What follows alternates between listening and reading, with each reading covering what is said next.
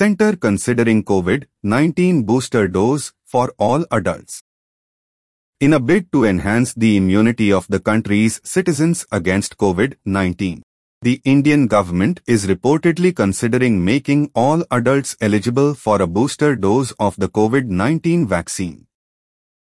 This will be an effective step as the COVID infections is increasing in other nations of the world and it has become a reason of concern for international travelers.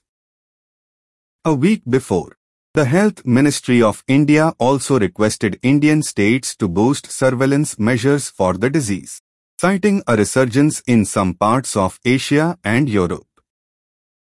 On Monday, Shiv Sena MP Priyanka Chaturvedi asked the Health Ministry to issue clear guidelines on the booster dose of the COVID-19 vaccine for those who are under the age of 60.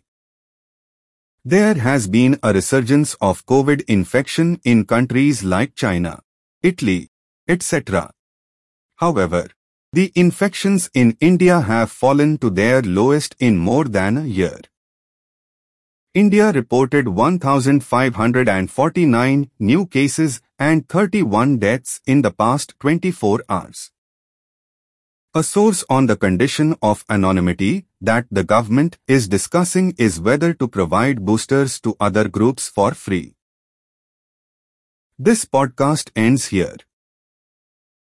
Thank you for staying tuned to our podcast channel.